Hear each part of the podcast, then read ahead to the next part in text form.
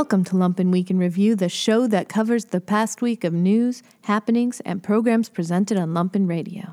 This week, we chatted about the code of ancient Japan, discussed the growing crisis in Venezuela, and learned about a pet coke problem on our doorstep. All this plus size matters in the Trump diaries, only on the Lumpen Week in Review for February 1st, 2019. I 94 chatted with author Sean Michael Wilson, who recently released a graphic novel retelling the 19th century classic Bushido. Wilson discussed the soul of Japan, the impact Nitobe Inazo's work had on the nation, and why a graphic novel is a perfect medium to bring this classic to a new audience. I 94, Lumpen's Books and Literature Show, airs every Sunday at 11 a.m. 1. Bushido as an ethical system. Chivalry is a flower just as indigenous to Japan as its emblem, the cherry blossom. It is not a dried up specimen like some antique virtue preserved in a museum to our history. It is a living object of power and beauty among us, and if it can't be physically seen, it still scents the moral atmosphere and makes us aware that we are still under its potent spell. The conditions of society that brought it forth and nourished it have long disappeared, but just as far off stars still continue to shed their rays upon us, so the light of chivalry, which was a child of feudalism, still illuminates our moral path.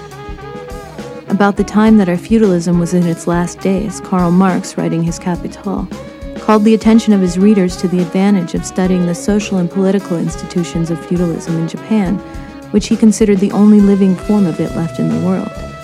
I would likewise invite the Western historical and ethical student to the study of chivalry in present day Japan.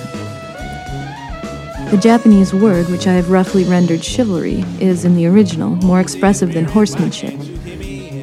Bushido means literally military knight ways, the ways that fighting nobles should observe in their daily life as well as in their work. In a word, the precepts of knighthood. The use of the original term is also advisable for the reason that the teaching is so unique, resulting in a cast of mind and character so peculiar, so local to Japan, that some words have a resonance so expressive of national characteristics that the best of translators can do them little justice. Bushido is the code of moral principles that the knights were instructed to observe. It is not a written code. At best, it consists of a few maxims handed down from mouth to mouth or from the pen of some well known warrior or savant. More frequently, it is a code unuttered and unwritten, possessing all the more powerful force of practical deed and of law written on the fleshly tablets of the heart. It was founded not on the creation of one mind or on the life of a single person. It was an organic growth of centuries. It perhaps fills the same position in the history of ethics that the English Constitution does in political history yet it has nothing to compare with the Magna Carta or habeas corpus. True, early in the 17th century, military statutes, Buke Hatto, were issued, but the 13 short articles were concerned mostly with marriages, castles, leagues, etc. Moral teaching was hardly touched upon. We can't point out any definite time and place and say, here is the beginning of Bushido. But, as it came to full fruition in the feudal age, its origin may be identified with that time. But feudalism itself had many threads, and Bushido shares its intricate nature. In England, feudalism probably dates from the Norman conquest of the 11th century. In Japan, its rise was simultaneous with the ascendancy of Yoritomo in the 12th century. However, just as we find elements of feudalism far before William the Conqueror, the germs of feudalism in Japan also existed long before this. In Japan, as in Europe, after feudalism was formally established, a professional class of warriors came into prominence. These were known as samurai, meaning guards or attendants, like the Old English knight, connect, knight. A Sinico-Japanese word, buke or bushi, fighting knights, was also in common use. They must originally have been a rough breed who made fighting their vocation. This class was recruited during a long period of constant warfare from the manliest and the most adventurous. As the process of elimination went on, the timid and the feeble were sorted out, and only, quote, a rude race, all masculine, with brutish strength, in Emerson's phrase, survived to form families of samurai. But as their degree of honor, privilege, and responsibility increased, they felt the need for a common standard of behavior, especially since they belonged to different clans. Just as physicians limit competition among themselves by professional courtesy, just as lawyers sit in courts of honor, so must warriors possess some resort for final judgment on their misdemeanors. Perhaps we see the germ of morality and military virtues here. We smile, as if we had outgrown it, at the boyish desire of Tom Brown, who aimed, quote, to leave behind him the name of a fellow who never bullied a little boy or turned his back on a big one. Childhood begins life with these notions, and so does knighthood. But as life grows larger and its relations many sided, the early faith seeks support from a higher authority and more rational sources of justification and development. If military interests had operated alone, without higher moral support, the ideal of knights and samurai would have fallen far short of chivalry.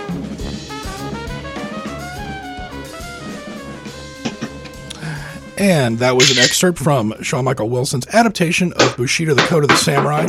Today, our uh, readings are done by um, Shanna Van Volt, and of course, music from Ben LaMar Gay. Sean, we talked a little earlier about uh, it wasn't so much a question of whether or not um, Nitobe's book could be adapted, but the best way to do it. And uh, I wondered if you could talk about what you had to leave out or what was difficult to include in your adaptation. Well, the first um, the first thing about this, and it's not an easy thing for any writer, is that if you're taking something which is in this case 120 years old almost, or 500 years, 1,000 years old, then the first thing is that the publisher normally wants the words to be modernized, or the kind of words which we consider to be archaic now to be uh, changed into more modern versions. And um, first of all, I, that, I mean that's a kind of debatable point in itself already, and uh, not one that I'm really keen on, because I'm keen on kind of uh, showing the original warts and all, and keeping it as close as possible to the authentic original text. But I kind of understand that uh, most publishers think that that's going to put readers off um, and maybe especially if it's uh, if it's very different from modern American English. And so the kind of fir- that's the kind of first thing to think about is uh, to modernize the language without kind of losing the essence of what the original person was was trying to get at. And of course, that's not uh, necessarily an easy thing to do. And that's just the text. I haven't even mentioned the art yet. Well, I know Nitobe studied in the West. Did he do his own, own translation, or did someone, did a uh, British or American writer translate the original? Well, I believe that he wrote it um, himself uh, directly in English, although presumably someone uh, helped him with it, because uh, he studied in he studied in America, um, in a couple of different places in America, in uh, I think in uh, Philadelphia, and where else? At Baltimore uh, so uh, it seems like his English was good. Mm-hmm. But I know that someone helped him with it.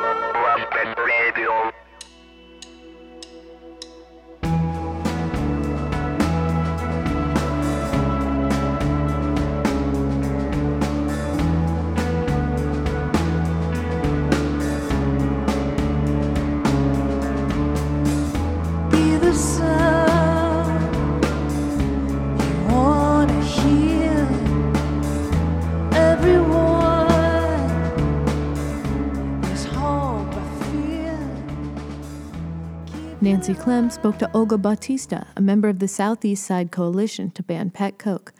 Bautista led the fight to address the pressing environmental issues in the 10th Ward, and she discussed the looming threat of neurotoxic manganese pollution on the Southeast Side. Spontaneous Vegetation with Nancy Clem airs the second Sunday of the month at 5 p.m. So I wanted to just address the fact, like I am really talking to uh, a heavyweight activist here in Chicago, everybody. And um, when I was talking to Olga a week or so ago, um, she kept on referring to her work primarily around advocacy. But frankly, Olga, I feel like the energy you embody and apply to your work um, easily overwhelms this term, advocacy. And I was wondering, did you have another term for your work that is more worthy because um, I've been trying to think of one since we talked. well, I, I, um, I consider myself a revolutionary. Okay. The work um, that I do, um, you know, is um, all kinds of of words, you know, all kinds of things. So um, I do activism and advocacy, but I'm also talking about root causes to these issues. And um, I think, you know, because of Bernie, because um, you know the, the DSA has grown so much, like you know, dirty words like socialism, communism are not so dirty anymore. So I feel a little safer um, talking about you know revolutionary politics in my work as well.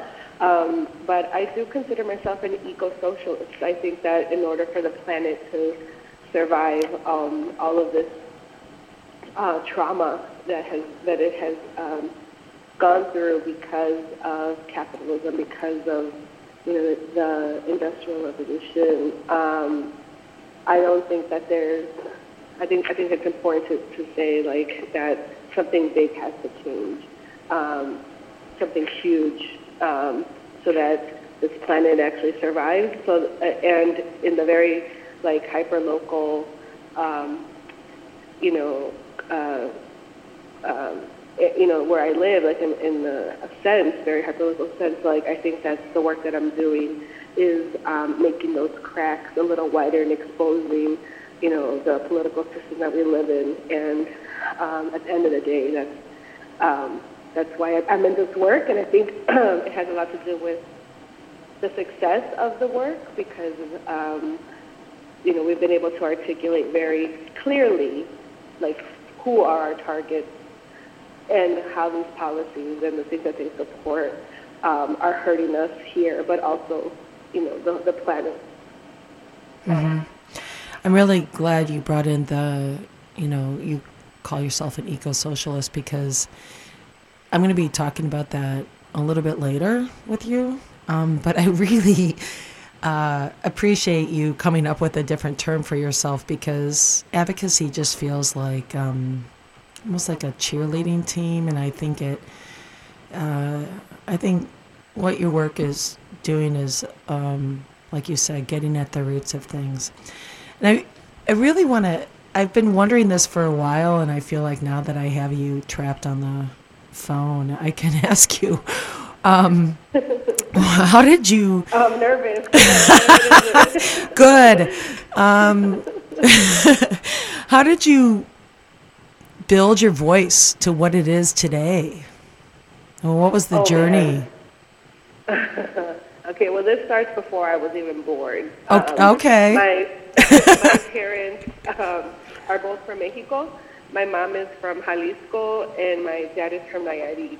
And they lived and grew up in extreme poverty. My mom's father left um, my grandmother um, while she was pregnant with her 10th, 10th child, and my dad um, was 15 when he left his family of um, 13 kids because there wasn't enough food for him, and he went to go try to make a, a living on his own.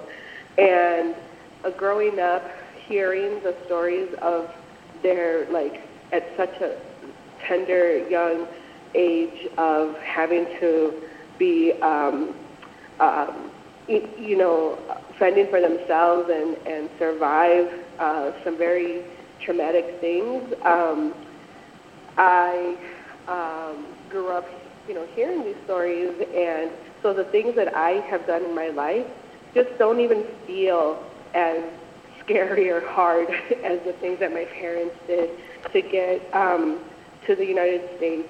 Um, both of them came to Chicago specifically because even in their poor little dusty towns in Mexico, the news traveled that there was work and steel mills in the Calumet region.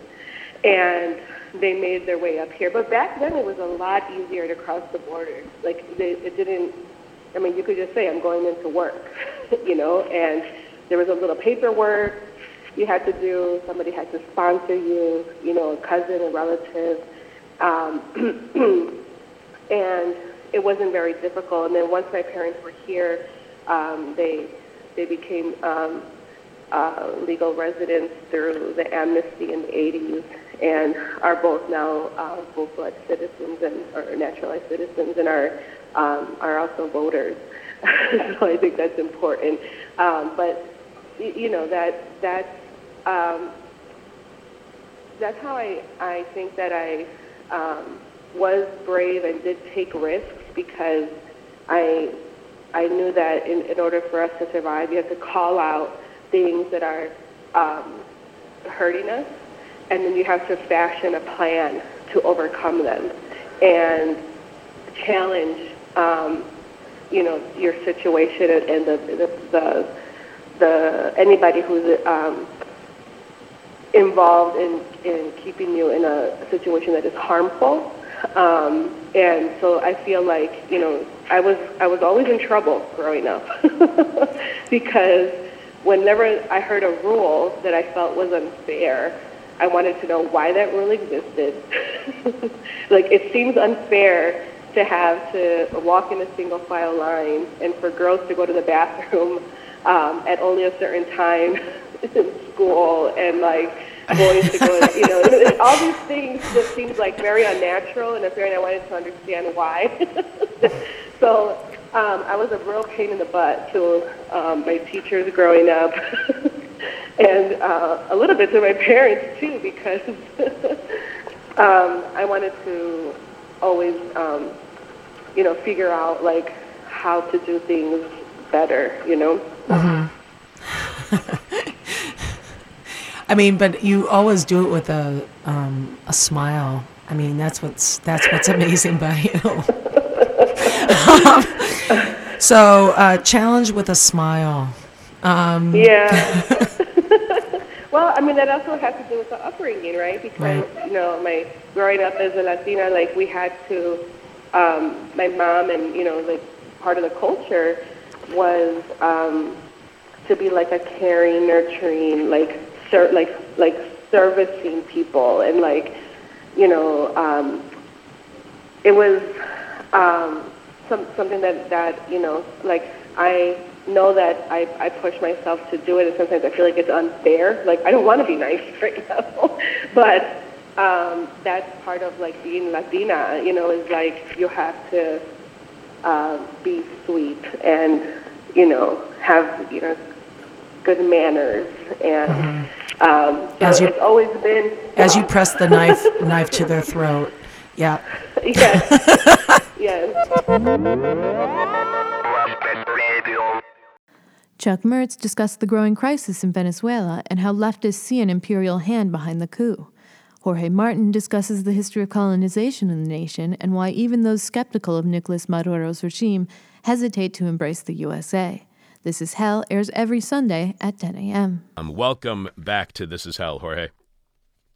Oh, hi. Yes, it's a, it's a pleasure to be with you again. Yeah, it's great to have you on. You know, whenever we have someone on to talk about Venezuela, dating back to our first conversations on it on the show back in 1998 or 1999, we get emails or direct messages claiming we're having on Chavez or Maduro supporters, despite every guest that we've ever had on pointing out the shortcomings of both Chavez and Maduro.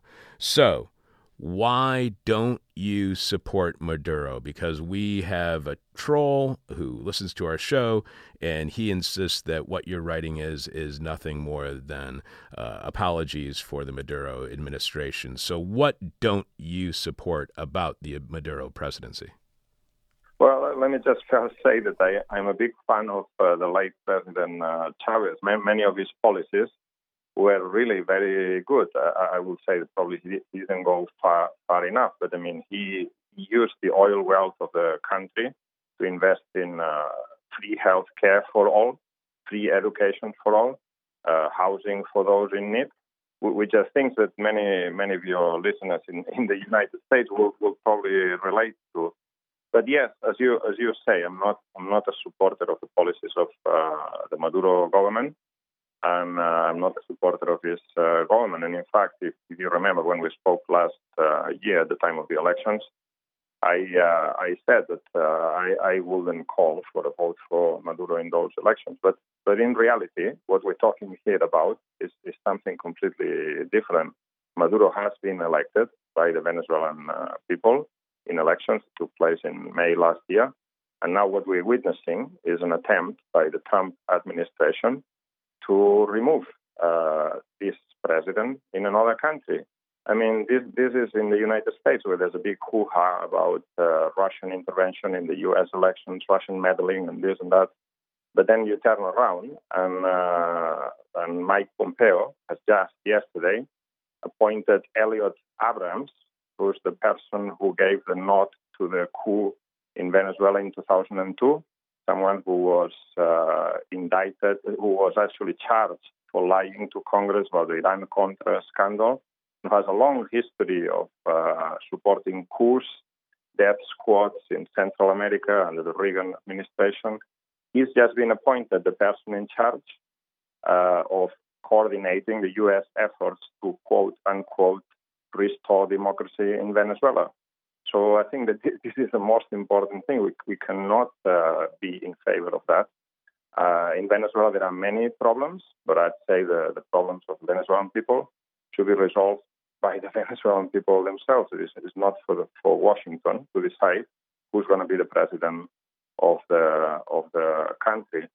And yes, the, the reason why I do not support the policies of the Maduro government is because I think that these policies do not advance the cause of the Bolivarian revolution. Uh, on the contrary, he's been pursuing a policy for three or four years, which mainly consists in making appeals to the opposition to negotiate making concessions to the bankers and the capitalists, uh, private uh, industry, uh, concessions which never lead to anything. Uh, the, the, private sector continues to sabotage the economy, to boycott uh, investment, uh, and breaks every single agreement made at these negotiating tables. How much have those concessions been Maduro's and then, by you know extent, uh, Venezuela's downfall? How much has his attempts at bipartisanship, at trying to find common ground with the opposition, how much has that been the mistake that he has made, the biggest mistake that he has made?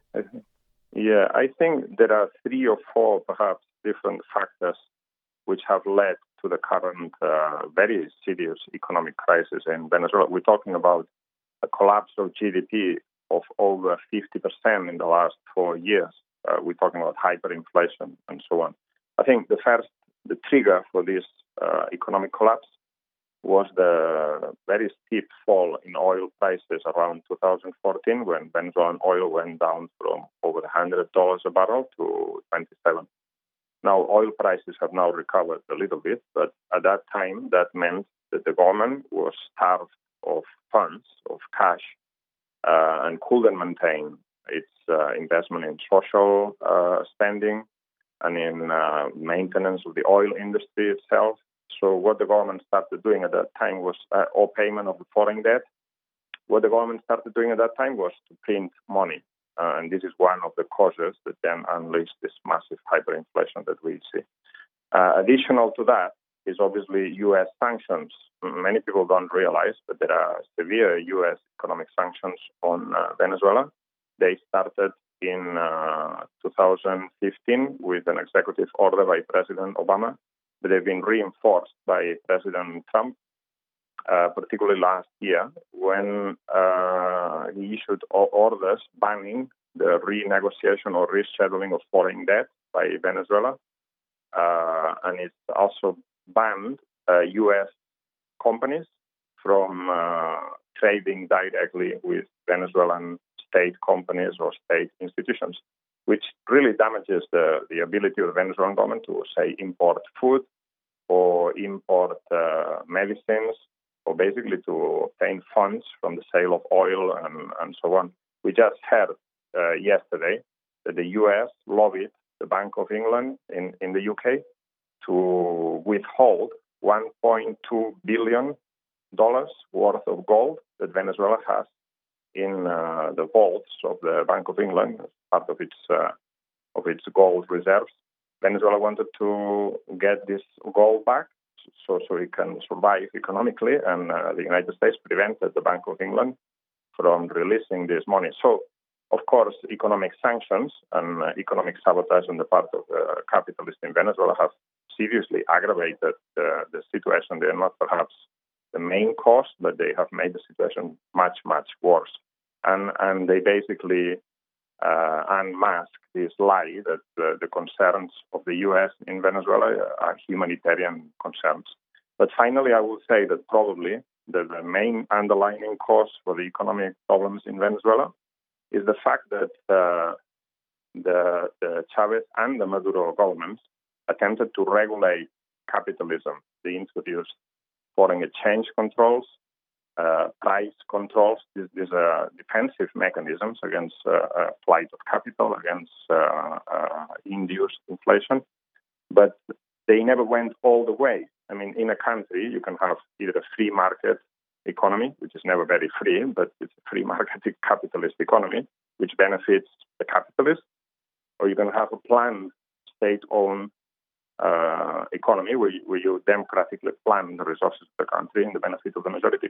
If you attempt to do something which is halfway, you end up with the, with the worst of, of both worlds. You, you cannot plan the economy, but at the same time, you're faced with the sabotage by the capitalists. And I think that this is the, perhaps the underlying reason for the problems Venezuela is facing is that the, the, they made half a revolution instead of, of going all the way.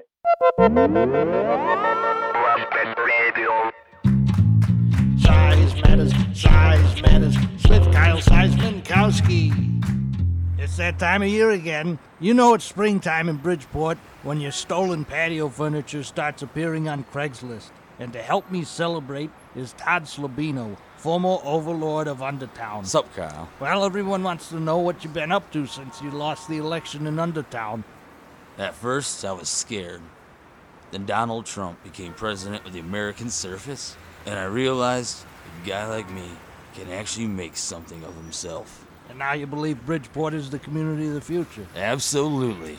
But uh, do you got a grudge against Undertown and the overlord Gary Indiana Jones? Of course. I was robbed fair and square. Everyone knows it. Guy's a two-faced sperm. Is there anything you'd like to tell the people of Undertown?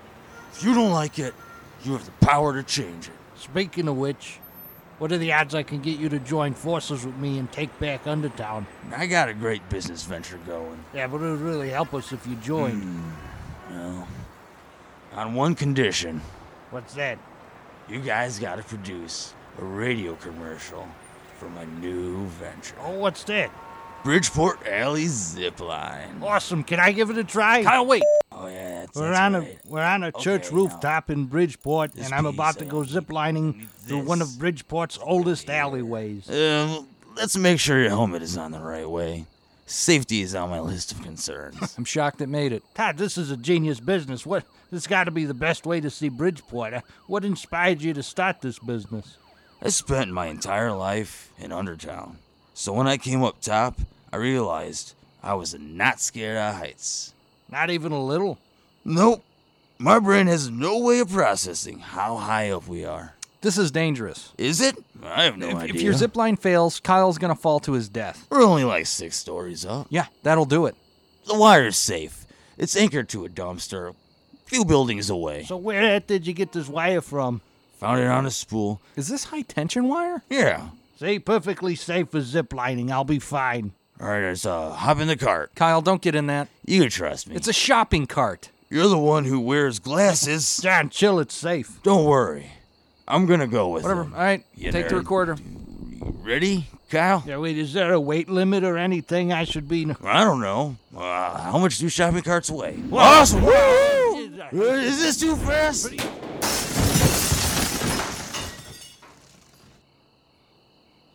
Are you new to Bridgeport? Do you want to see the sights? Now you can get high, above it all, and see it all with Bridgeport Alley Zipline. Fly through the alleyways of Bridgeport and experience the community of the future. Bridgeport Alley Zipline. This is not a real commercial. Please do not contact WLPN about this commercial.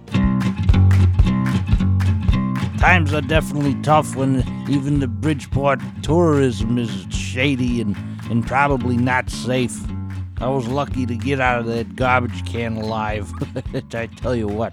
Anyways, back to the stuff.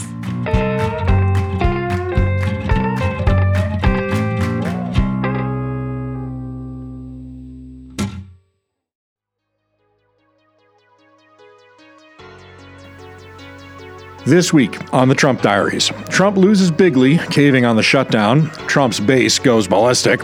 Roger Stone is arrested and indicted as Mueller tightens his noose. Steven Mnuchin is investigated after a suspicious sanctions deal. And Wilbur Ross thinks workers should just take out payday loans. These are the Trump Diaries. Day 735, January 24th. The Senate failed to pass either of two competing proposals to reopen the government. The two votes were the first the Senate had taken to reopen the government since the shutdown began on December 22nd. Several Republicans broke ranks to support a Democratic proposal in a sign of how deeply troubled individual members of the Republican Party are by the shutdown. Mitch McConnell was confronted by individual Republican senators who blamed him publicly for the shutdown. Commerce Secretary Wilbur Ross said he did not quite understand why unpaid federal workers are going to food banks. Ross said federal workers instead should take out low interest loans from banks and credit unions to cover their bills. Chuck Schumer called Ross's comments unreal. It is worth noting that a loan service partially owned by Ross is charging federal workers 9% interest on loans. Trump will not deliver his State of the Union address. Nancy Pelosi said she would not pass a concurrent resolution authorizing the president's State of the Union address in a House chamber until the government has reopened. Trump will also not deliver a speech in an alternate venue as TV networks signaled they would not carry it live. Trump's last address to the nation drew poor ratings and was widely panned. The House Oversight Committee is launching an investigation into how Jared Kushner got a security clearance. A report in the New York Times said that Kushner got his clearance over strenuous objections that he had been targeted for manipulation by foreign governments. The Senate Intelligence Committee issued a subpoena for Michael Cohen to testify. That move came one day after Cohen backed out of a scheduled House appearance, citing threats to his family from Trump and Trump's associates. Cohen's lawyer, Lanny Davis, said his client will honor the subpoena. Trump subsequently called Cohen a bad lawyer on Twitter in response to that news. And Trump is reportedly furious with alleged lawyer Rudy Giuliani after Giuliani said Trump had been involved in discussions to build in Moscow through the end of the 2016 presidential campaign. Trump believes that Giuliani has changed the headlines for the worse. Ivanka and Jared Kushner are urging Trump to fire Giuliani before it's too late. Giuliani has told people privately he hates the job, which he has reportedly been doing for free. Day 736, January 25th. In a humiliating climb down, Trump signed a deal to reopen the government for three weeks without border wall funding. The deal was the same the Democrats had offered 35 days ago. In a rambling address, Trump said he was very proud to end the shutdown. Trump then said there could be another government shutdown, or he could declare a national emergency if a fair deal doesn't emerge, saying, I have a very powerful alternative, but I didn't want to use it at this time. Trump said federal workers should receive their back pay immediately or as soon as feasible. After his announcement, Pelosi said Trump would not deliver his State of the Union address. The move came after a soft strike by TSA and FAA employees at New York airports shut down traffic in LaGuardia. 15,000 IRS workers also refused to report to work. Following Trump's statement, notable conservatives lit into him, with Ann Coulter tweeting he was now the biggest wimp to occupy the White House since George Herbert Walker Bush. The Daily Caller, Drudge Report, and Breitbart all ran mocking headlines. Longtime Trump advisor Roger Stone was arrested in a dawn raid by the FBI after a grand jury handed down an indictment on seven felony counts. The Stone arrest was yet another move by Mueller to tie the actions of Trump's associates to him. Stone is charged with obstruction, lying to Congress, witness tampering as part of Mueller's probe. Flashing two Nixonian V signs as he was hauled away by the FBI, Stone would later be released on a quarter million dollars bail. The indictment said that Stone told, quote, a senior Trump campaign official that he had information that WikiLeaks would release documents that could hurt the Clinton campaign. That senior Trump campaign official asked what other damaging information WikiLeaks had. Then a high ranking Trump campaign official asked Stone about future releases by WikiLeaks. Stone replied that WikiLeaks would release a load every week going forward. The senior Trump campaign official has not been ID'd. Bloomberg is reporting that Stephen Bannon is the high ranking Trump campaign official named in the indictment. Stone was also accused of intimidating radio host Randy Credico, who was in contact with WikiLeaks head Julian Assange in 2016. Stone allegedly coached Credico to do a Frank Pentangeli before the House Select Committee on Intelligence. Pentangeli being a character in The Godfather Part 2 who lies to Congress as part of a conspiracy to protect a mob boss. After Credico refused, Stone threatened him and his pet in a series of text messages saying he would, quote, take that dog away, and then adding later, I am so ready, let's get it on, prepare to die. Stone later went on Fox News and told host Tucker Carlson, I will not bear false witness against the president. Stone then said he would, however, testify before Mueller and that Trump had not dangled the offer of a pardon in front of him. The Stone arrest sent the Trump team into a panic. Sarah Huckabee Sanders claimed on CNN that Stone's arrest, quote, had nothing to do with the president and certainly nothing to do with the White House. Trump tweeted, greatest witch hunt in the history of our country, no collusion. Meanwhile, the EPA has slashed civil penalties for polluters by 85% under Trump. Civil fines had averaged more than $500 million a year over the past two decades. Last year's total was just $72 million. Day 737, January 26th. Trump is considering invoking emergency powers to build his wall on the Mexico border without congressional approval. Trump has repeatedly claimed falsely that the cost of illegal immigration is more than $200 billion a year. Trump spent Saturday tweeting, quote, We are not even into February, and the cost of illegal immigration so far this year is $18,959,495,168. The cost Friday was $603,331,392. Trump also claimed there are at least 25 million illegal aliens in the USA. All these numbers are simply fictitious. A dozen employees at Trump National Golf Club in Westchester County, New York, were fired because they're undocumented immigrants, according to interviews with the workers and their attorney. The fired workers are from Latin America. Trump employees previously helped these workers gain false documents. Many of the employees had worked at the club for over a decade. The Telegraph of London agreed to pay Melania Trump substantial damages after running an article that, in their words, included a number of false statements and should have been published. The Mystery of Melania, featured on the cover of its January 19th edition of the magazine, made erroneous claims about her family and her career. Mick Mulvaney tried to claim that Trump didn't cave in a series of TV appearances that were knocked back even on friendly outlets. Fox asked why Trump had waved the white flag. Another outlet said that Trump preferred caves to walls on their Chiron and The Hill is reporting that Hillary Clinton isn't, quote, closing the doors to the idea of running in 2020. Clinton told people as recently as this week she would like to be president. Day 738, January 27th. Trump lifted sanctions on three companies, including the aluminium giant Rusal, who has been linked to Russian oligarch Oleg Deripaska. That move came over the objections of Congress. Deripaska has been a leading figure in the Russian investigation and been called the missing link in that investigation as well. Trump's shutdown cost the economy $11 billion, with an estimated $3 billion in economic activity permanently lost. The CBO projected economic growth will slow this year to 2.3%, compared with 3.1 last year. The White House criticized the CBO's numbers, which have been verified by outside economists. Trump had demanded and did not get $5.7 billion for his wall. Trump also said he won't intervene with the Justice Department regarding the release of Mueller's report. Quote, they'll have to make their decision within the Justice Department, but I could have taken a much different stance. I could have gotten involved in this. I could have terminated everything. I could have ended everything. Former Starbucks CEO Howard Schultz tweeted that he is seriously thinking of running for president as an independent. The billionaire's announcement was widely criticized. Democrats immediately called Schultz a spoiler who would ensure Trump gets reelected. Michael Bloomberg warned there is no way an independent presidential candidate can win and would also only ensure Trump's reelection. Trump tweeted that Schultz doesn't have the guts to be president. Trump endorsed legislation that would put Bible literacy classes into public schools, calling it a great idea. The great idea is also illegal as it would violate the church state separation clause and discriminate against students who are not Christian. And some months ago, Mike Pompeo floated that he wanted to change the Department of State to the Department of Swagger. He helpfully included an updated seal on Instagram. Most thought it was an attempt at lame humor, but Pompeo is apparently serious and he has instructed aides to make the change. Day 739, January 28th. American and Taliban officials have agreed in principle to the framework of a peace deal. The USA has been involved in a lengthy Afghani war stretching nearly 18 years. The deal could lead to a full pullout of American troops in return for a ceasefire and Taliban talks with the Afghan government. According to Chris Christie's forthcoming book, Let Me Finish, Trump and Jared Kushner thought that firing Michael Flynn would, quote, end the Russia thing. Christie said that Trump told him, This Russia thing is all over now because I fired Flynn. Flynn met with the Russians. That was the problem. I fired Flynn. It's over. Kushner said, That's right, firing Flynn ends the whole Russia thing. Christie was nonplussed at the exchange. The Trump team, of course, had over 100 documented contacts with Russia. Trump also blamed the failure to fund a border wall on former House Speaker Paul Ryan. Trump claimed Ryan told him he would get the funds after he agreed not to veto last year's omnibus spending bill. And then he went lame duck. Ryan, of course, suddenly retired last year. Nancy Pelosi invited Trump to give the State of the Union address on February 5th. Pelosi had previously rescinded Trump's invitation until the government shutdown ended.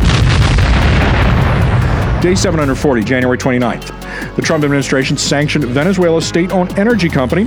John Bolton said the actions will block $7 billion in assets and cost the country $11 billion. All property of Venezuela's PDVSA within U.S. jurisdiction will be blocked from doing business, and all U.S. citizens are prohibited with trading with the company. The sanctions came after the U.S. and many other countries said they would no longer recognize Nicolas Maduro as president, proclaiming opposition leader Juan Guaido as the rightful interim president of Venezuela. Bolton also disclosed what appeared to be confidential notes that included plans to send 5,000 U.S. troops to Colombia. Bolton held the notepad against his chest with the notes facing outward during the White House briefing. Roger Stone pled not guilty to charges of obstruction of justice, making false statements, and witness tampering. Stone's indictment alleges he tried to persuade another witness in the Mueller probe to lie. Stone claims he had no inside connection to WikiLeaks or that he was part of a conspiracy to help manipulate the election in Trump's favor. The Senate Judiciary Committee delayed a vote on William Barr's nomination for Attorney General after Barr refused to provide a firm guarantee he will release Mueller's report to Congress and the public. And Trump called climate change a hoax, tweeting for global warming to come back fast as the polar vortex hit the Midwest. Trump tweeted, What the hell is going on with global whamming? Misspelling warming. Day 741, January 30th. Trump said the U.S. intelligence community are being extremely passive and naive and need to go back to school because they are wrong after the heads of the NSA and CIA testified before Congress and directly contradicted Trump on Iran, North Korea, Syria, and ISIS. Interestingly, Trump made no mention of Russia, which NSA head Dan Coats said would again attempt to interfere in the 2020 elections. Speaking of Russia, the Financial Times reports that Trump met Putin at the G20 summit without a translator, note taker, or U.S. staff member present. Melania Trump, however, was there. There's no record of what Trump and Putin discussed, and the White House had not previously disclosed Trump met Putin without any staffers present. In addition, it was revealed that Trump Jr. met with a firm that wargamed how a foreign government could meddle the United States political process. Trump Jr. met with Wikistrat founder Joel Zamel to discuss simulations the firm conducted in 2015 about how illicit efforts could shape American politics. A separate plan was then wargamed by the Psy Group, which Zamel owns in 2016. The plan, wargamed by Psy, was enacted. Zamel and the Psy Group are now being questioned by Robert Mueller's team and Russian hackers leaked more than 1,000 files the special counsel's office had shared with Concord Management. The files appear to have been uploaded to a file sharing site, and a pro Russian Twitter account used the information as part of a disinformation campaign to discredit the Mueller investigation. Day 742, January 31st.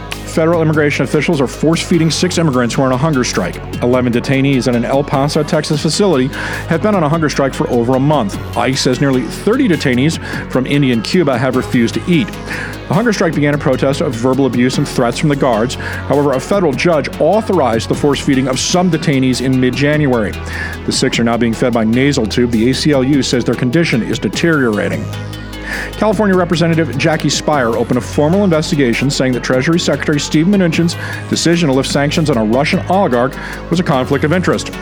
A major investor in Oleg Deripaska's aluminum company, Rusal, is Len Blavatnik. Blavatnik is a major Republican National Committee donor. Mnuchin served as the finance chairman on the RNC. Mnuchin also apparently sold a stake in a company known as RPDE, Rat Pack Dune Entertainment, to Blavatnik. The Treasury pushed back against the letter, claiming Mnuchin sold his stake in RPDE to a third party unrelated to Blavatnik. The Bureau of Land Management is moving ahead with the sale of oil and gas leases that include land near sacred Native American sites. Despite the government shutdown, BLM officials continue to push for drilling permit reviews and energy leases. Chris Christie unleashed a strikingly personal attack on Jared Kushner's father. When asked why he prosecuted the elder Kushner, Christie replied, Mr. Kushner pled guilty. He admitted the crimes. If a guy hires a prostitute to seduce his brother in law, videotapes it, then sends the videotape to his sister in an attempt to intimidate her from testifying before a grand jury, do I really need any more justification? It's one of the most loathsome, disgusting crimes that I prosecuted when I was U.S. Attorney, and I was U.S. Attorney in New Jersey. The Pentagon sent several thousand additional troops to the southern border. DHS officials asked for more troops to help put up concertina wire and conduct border surveillance operations. Roughly 2,300 active duty troops are currently deployed there. Mitch McConnell called a bill that would make Election Day a federal holiday a power grab by Democrats. The bill would prohibit the purging of voter rolls, would require presidential and vice presidential candidates to release their tax returns, and create a matching system for small dollar donations. Most damagingly to Republicans, however, it would also form an independent, nonpartisan commission for redistricting at the local level. Republicans have used gerrymandering at the state level to lock Democrats out. And let's have a quick recap. With Roger Stone's indictment this week, Trump's former campaign chairman, his deputy campaign manager, his former national security advisor, his personal lawyer, and a campaign foreign policy advisor have all been accused of lying to investigators about links between Trump and Russia. Trump and his circle of aides made at least 101 documented contacts with Russian nationals or Russian intelligence agents during the 2016 campaign. 14 members of Trump's inner circle, including his children, had contact with the Russians. 38% of voters gave Trump a failing grade for his first two years as president. 10% gave Trump a D. 13% gave him a C. Trump himself gave him an A. plus. But Sarah Huckabee Sanders said God wanted Donald Trump to become president, and that's why he's here. These are the Trump Diaries.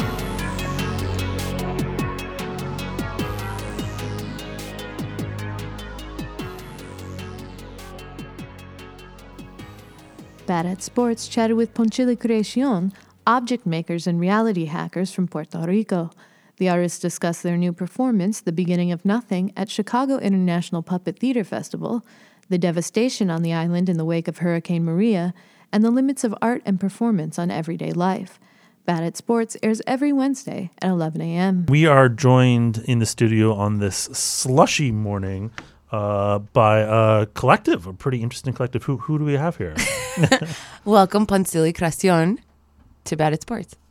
Um, hi, I'm Pablo. I'm Efrain. Really happy to be here. Um, where? Well, should we just get into it? You're here for the International Puppetry Festival. Yeah, um, we're here uh, presenting uh, one of our newest performances called "The Beginning of Nothing." Uh, we've been invited by the by the Chicago Puppetry International Festival, and we have been doing uh, a series of performances this past week, and we have a bunch of other ones that are upcoming this weekend. So the beginning of nothing is uh, going to be performed tomorrow uh, evening at Acre. Is that correct? Tomorrow evening at Acre, but Then we're doing today as well at the Garfield Park Conservatory. My favorite. At 4:30 p.m. Is that are you doing it actually inside the conservatory with all Yeah. the plants? Yes. No, they're rogue Oh, outside they're outside in the slushy snow. What a beautiful contrast! It sounds fantastic. Yeah, I, I love I love the idea of doing it there, and uh, most of our we always u- utilize the space around us. We don't work with this any scenography or anything, so we play with the architecture of the places where our art takes us. So I think that is gonna be really wild with all those plants. well, so let, so what let's is? Oh, after you, Brian. okay. Well, what what is the beginning of nothing? Um, hi, Pablo speaking here. so um, here is uh, what we what we've been doing um, for the past six years now that we call Poncili Creacion. Um, it has turned out to be something that now we're calling an investigation on objects and reality, and how those two fields interact with one another. So we're very interested in how zany, colorful, crazy, irreverent stuff can actually impact and change the world. And I think the beginning of nothing has a lot to do with that. You know, has a lot to do with um, with with starting something with nothing that might be nothing, but just um, giving it a try. Okay, and how does that manifest? You know what? You know what? What would we experience if we come to So the beginning um, of nothing? we are we call ourselves foam hunters. Um, we we work a lot. Um, we we go out at night. Um, With knives. with knives, wearing little clothes, and we just search uh, search garbage dumps and and different streets looking for pieces of foam and whatever we find uh, we call the meat and then sometimes we use the skin which is the fabric um, to do other parts um, but we use these things to create interactive sculptures. And these are sculptures that um, can represent an idea but also they have mechanisms. They can do a transformation. Um, it's like this alchemical objects. And there's uh, an experimental storytelling going on with these objects and that's that's how the beginning of nothing looks like. Yeah. So you'll be disgusted, delighted, and amazed. Um, hopefully. Well, and so I wanted to back up. Brian really brought us right to the show, but tell us a little bit. You started to say that you were that you've been doing this for six years. Who are you? Where are you from? Why do you do this? Give us a little. Give the audience like a little more background on like who is Poncili. So um, we are reality hackers, um, and what that means is that um, we try to find creative possibilities to live uh, within this reality and to alter it. Um, and on the, the the way we do that is that we are object designers, um, and that has well that has led us that and like a little bit of the show world has led us into puppetry. And a lot of people call what we do puppetry and that's why this festival invited us. Um, and that's actually how we started um, was working uh, a kind of spectacle that would be like at a certain place at a certain time we will do an hour long performance uh, and then we would just invite people every week to bring their ideas and their creations and we would just like whip them up and make some some sculptures to represent them and we would do a show the next week. Uh, so these ideas like of itinerant improvisation changing um, are the things that are, are at the helm of our work. And, and not only in the in the aspect of looking at it but also in the aspect of like where we do it and how we do it. Um, we Yeah. travel the world. We hit up different spots. We're not people that are dedicated to present our work in theaters or in any specific kind of venue. Like what we like to do is explore and be curious about uh, these different environments that, that we make ourselves go to. Let me um, give you a little bit of backup on that. Um, we are twin brothers. Um, we were born in New York, and at three years old, um, we were taken to Puerto Rico, where our mother is from there, and our father is from Ecuador. They're both were contemporary dancers in New York, and that's how they met. So they brought us to Puerto Rico um, in the '90s, and that's where we had all of our growing up, and I we totally identify as Puerto Rican, and that has been like all of our upbringing. And at some point, after um, finding that really like college was like just not for us, somehow, somewhere we stumbled upon puppetry, and we were like, hey, this is something fun that we can try out. And then we were invited to do a monthly show, I mean, a weekly show at this venue that's called El Local en Santurce in Puerto Rico. It's a very important venue that ha- many projects have started there. And after du- dwelling in puppetry a little bit, it just started getting like more crazy and crazy since we never really thought it was gonna be something. Now it's something um, that is way bigger than puppetry. Um, we have done several exhibitions. We do installations. We have also done directed music videos. We've done films. So it's re- like it's you know we recently did a 360 um, VR film that uh, one of our show was recorded.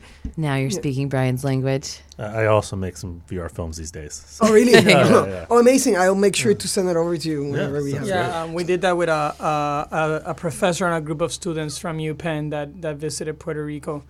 Yeah, just just to close that up, just saying that like so now our art has expanded way beyond puppetry, um, and but also we don't mind still being called, you know, like still some people say it's puppets. It's like it's okay. So, if people wanted to see uh, your art, do you have uh, social media feed, Yes. website Um, information? people all of our down? energies in the internet are all um, invested in our Instagram page, Poncili Creacion. That's P O N C I L I C R E A C I O N.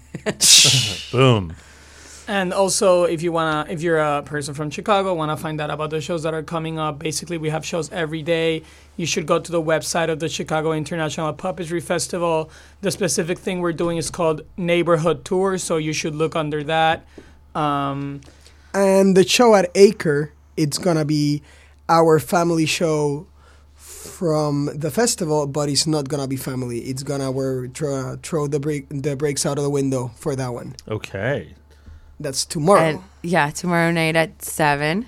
Yes. At Acre Projects. Fa- fantastic. So, um, I, I guess those are some really interesting roots. How did that from that become the particular project that that we see with becoming nothing? Right, you go out, you hunt foam. The beginning.